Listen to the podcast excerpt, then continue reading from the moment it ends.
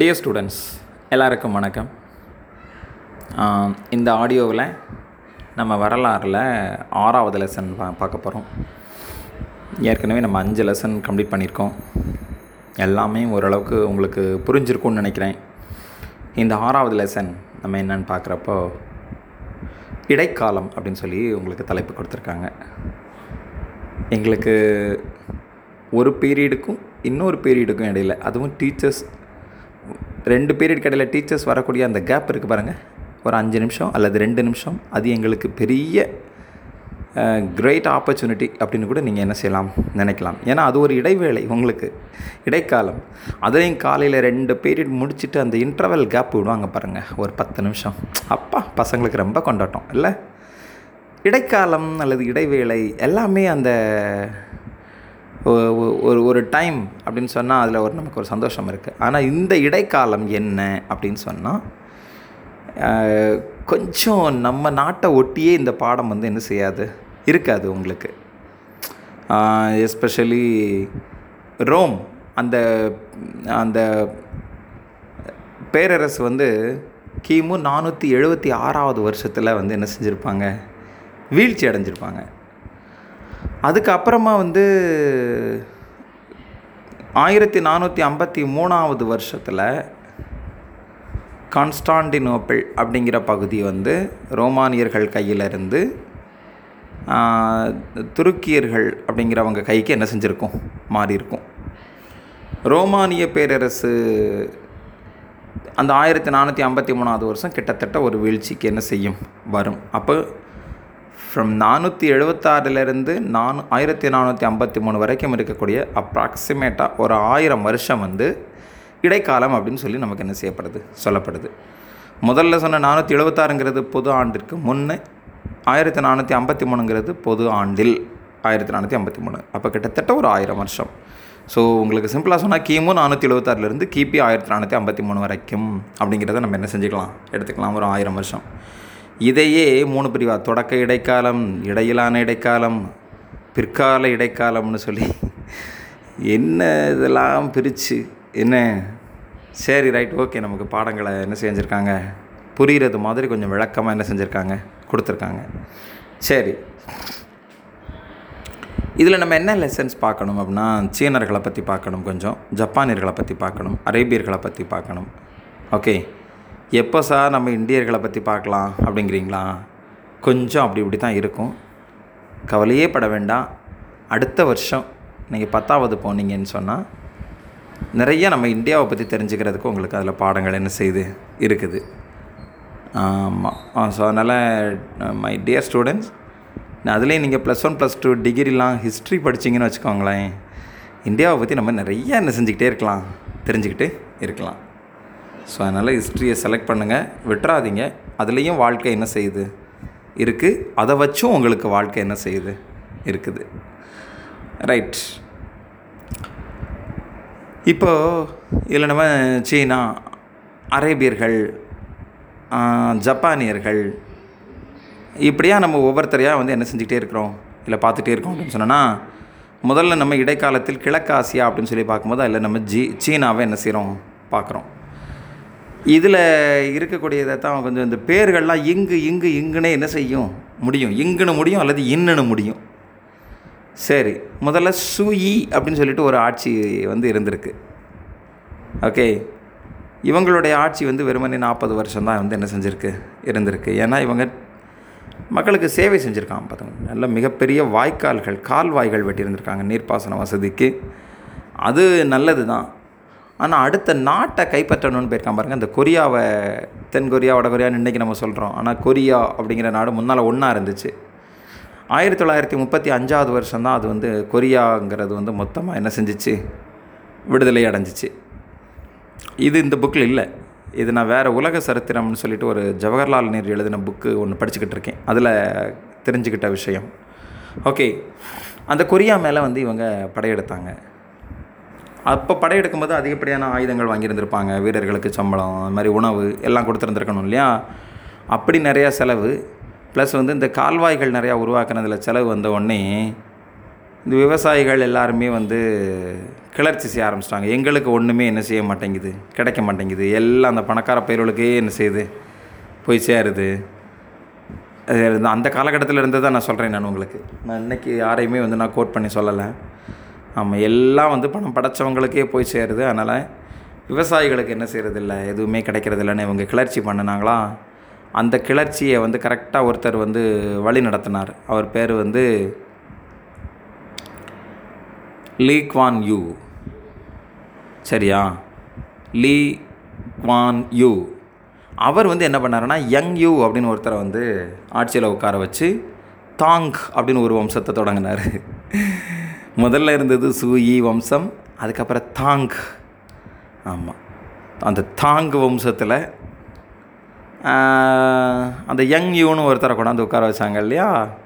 அவங்க என்ன பண்ணாங்கன்னா, அவரை ஒரு தன்னுடைய அதிகாரியே வந்து அந்த யங் யூவினுடைய அதிகாரியே ஏதோ ஒரு விதத்தில் வந்து திடீர்னு கொலை பண்ணிவிட்டார். சரி, அது அவராக கொலை பண்ணாரா, இல்லை இவரை ஆட்சியில் உட்கார வச்ச இந்த லீ குவான் யூ தான் வந்து என்ன செஞ்சாரா, கொலை பண்ணினாரான்லாம் நமக்கு என்ன செய்யாது தெரியாது. லீக்வான் யூ அவர் பிரதமராக இருந்தார் பாருங்கள். இப்போ அந்த அதிபர் வந்து கொலை செய்யப்பட்ட உடனே, அந்த மன்னர் வந்து கொலை செய்யப்பட்ட உடனே, சரி அப்போ நம்ம வந்து இப்போது அந்த மன்னன் ஆகிடுவோம் அப்படின்னு சொல்லிவிட்டு அந்த பிரதமர் பதவியை வேண்டான்னு சொல்லிவிட்டு இப்போ லீக்வான் யூ அவர் தான் வந்து என்ன செய்கிறாரு, அந்த தாங் அந்த வம்சத்தினுடைய ஆட்சியை வந்து அங்கே ஏற்படுத்துகிறாரு. ஓகே, அந்த வம்சத்தை ஏற்படுத்தி அவங்க வந்து நிறைய தொழிற்சாலைகள் எல்லாமே நல்லா என்ன செய்கிறாங்க, அதெல்லாம் டெவலப் பண்ணுறாங்க, நிறையா கொண்டுகிட்டு வராங்க, நல்லா வளர்ச்சி.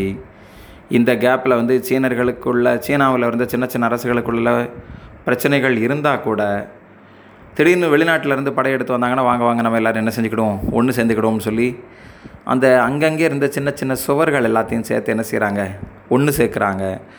அப்போ இவங்க காலகட்டத்தில் தான் சின்ன சின்ன பகுதிகளாக இருந்த சுவர்கள் எல்லாம் ஒன்று சேர்க்க ஆரம்பிக்கப்பட்டிருக்கு. அந்த சீன பெருஞ்சுவரை முழுமையாக நல்லபடியாக கட்டி முடித்து ஒன்று சேர்த்த பெருமை வந்து ஷீ குவான் தி அப்படின்னு சொல்லிட்டு ஒரு அரசனுக்கு இருந்திருக்கு. நம்ம ஏற்கனவே முன்னால் என்ன செஞ்சுருக்கோம், அவரை பார்த்துருக்கோம்.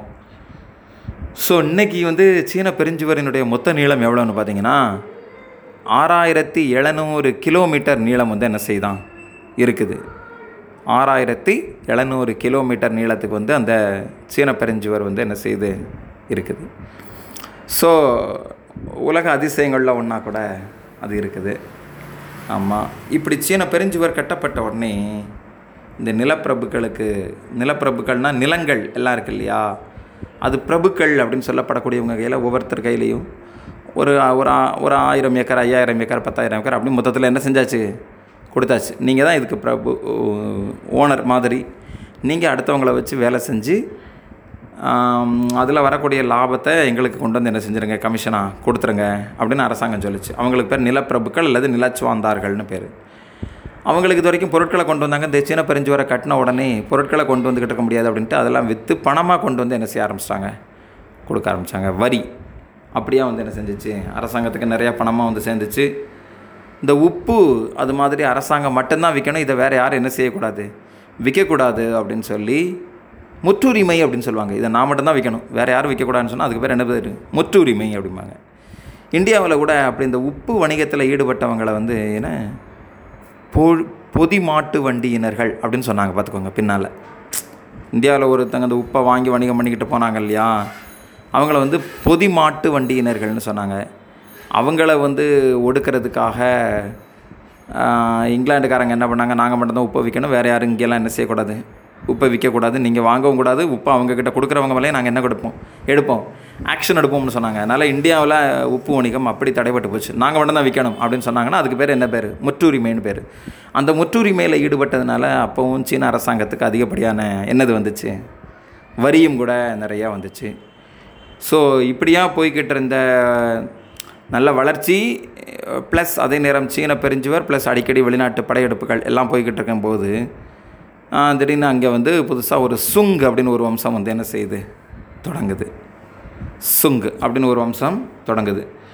அதாவது ரொம்ப பெரிய பரப்பாக இருந்துச்சு இல்லையா, அந்த தாங் வம்சத்தினால வந்து ஆட்சி செய்ய முடியல. அங்கங்கே படைத்தளபதிகள் எல்லோரும் வந்து கிளர்ச்சி செய்ய ஆரம்பிச்சிட்டாங்க. எவ்வளோ நாள் உனக்கு அடிமையாக இருக்கிறது, எங்கெங்கே நாங்கள் எந்தெந்த பகுதியில் இருக்கோமோ எல்லா பகுதியும் எங்கே கண்ட்ரோல் அப்படின்னு சொல்ல ஆரம்பிச்சிட்டாங்க. சரி, அதுக்கப்புறம் சுங் அப்படின்னு ஒரு வம்சம் வருதான். இவங்களும் வந்து நல்லபடியாக வளர்ச்சி கொண்டு வராங்க. இரும்பு துறையில் வளர்ச்சி கிட்டத்தட்ட 1078வது வருஷத்துலேயே 1,14,000 டன் இரும்பு உற்பத்தி பண்ணாங்களாம். ஆமாம், இந்தியாவில் இன்றைக்கே அவ்வளோ உற்பத்தி பண்ணுறாங்களாங்கிறது நமக்கு பண்ணுவாங்க. இருந்தாலும் இன்றைக்கி சீனாவுடைய வளர்ச்சியோடு நம்மளை வந்து என்ன செய்ய முடியலை, கம்பேர் பண்ண முடியலை.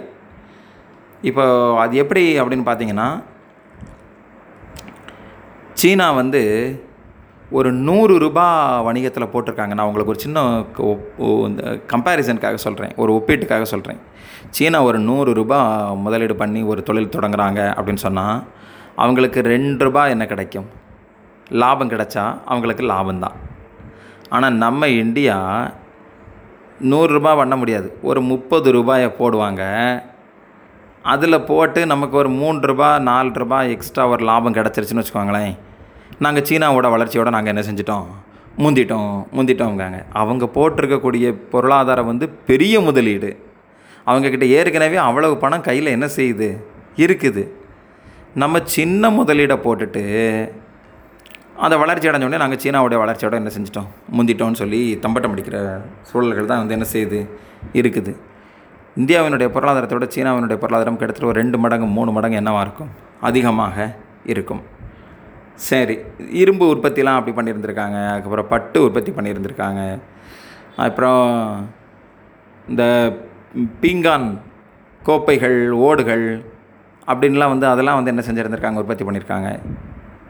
அது மாதிரி வெடிமருந்து, இது எல்லாமே வந்து கிட்டத்தட்ட முன்னாலேயே வந்து என்ன செஞ்சுருந்துருக்காங்க.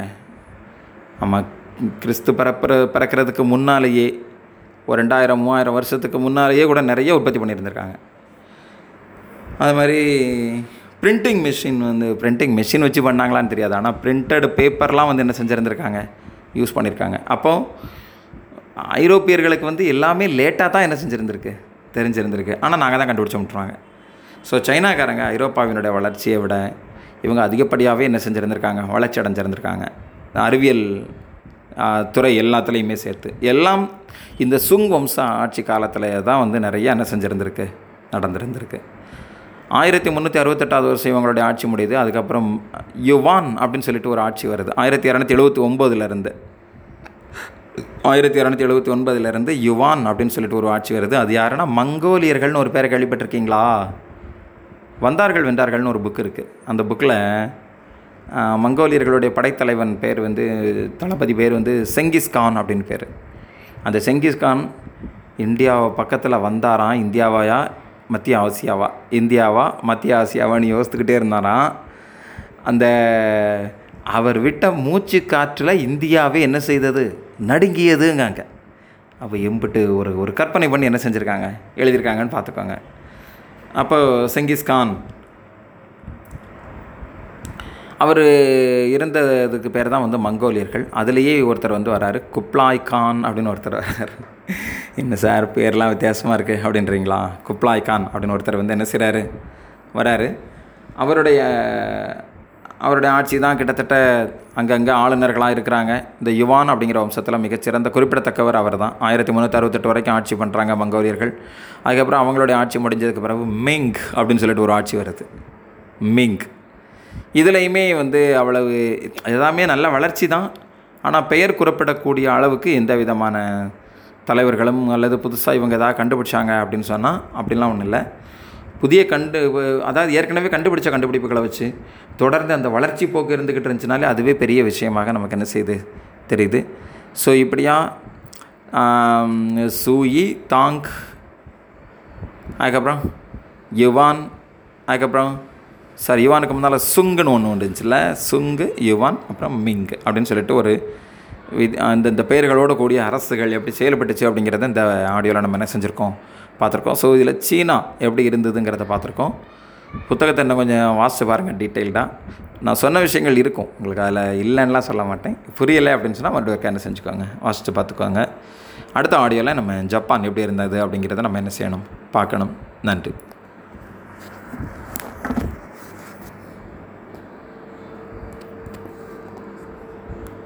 Your phone TBS Hello Mobile.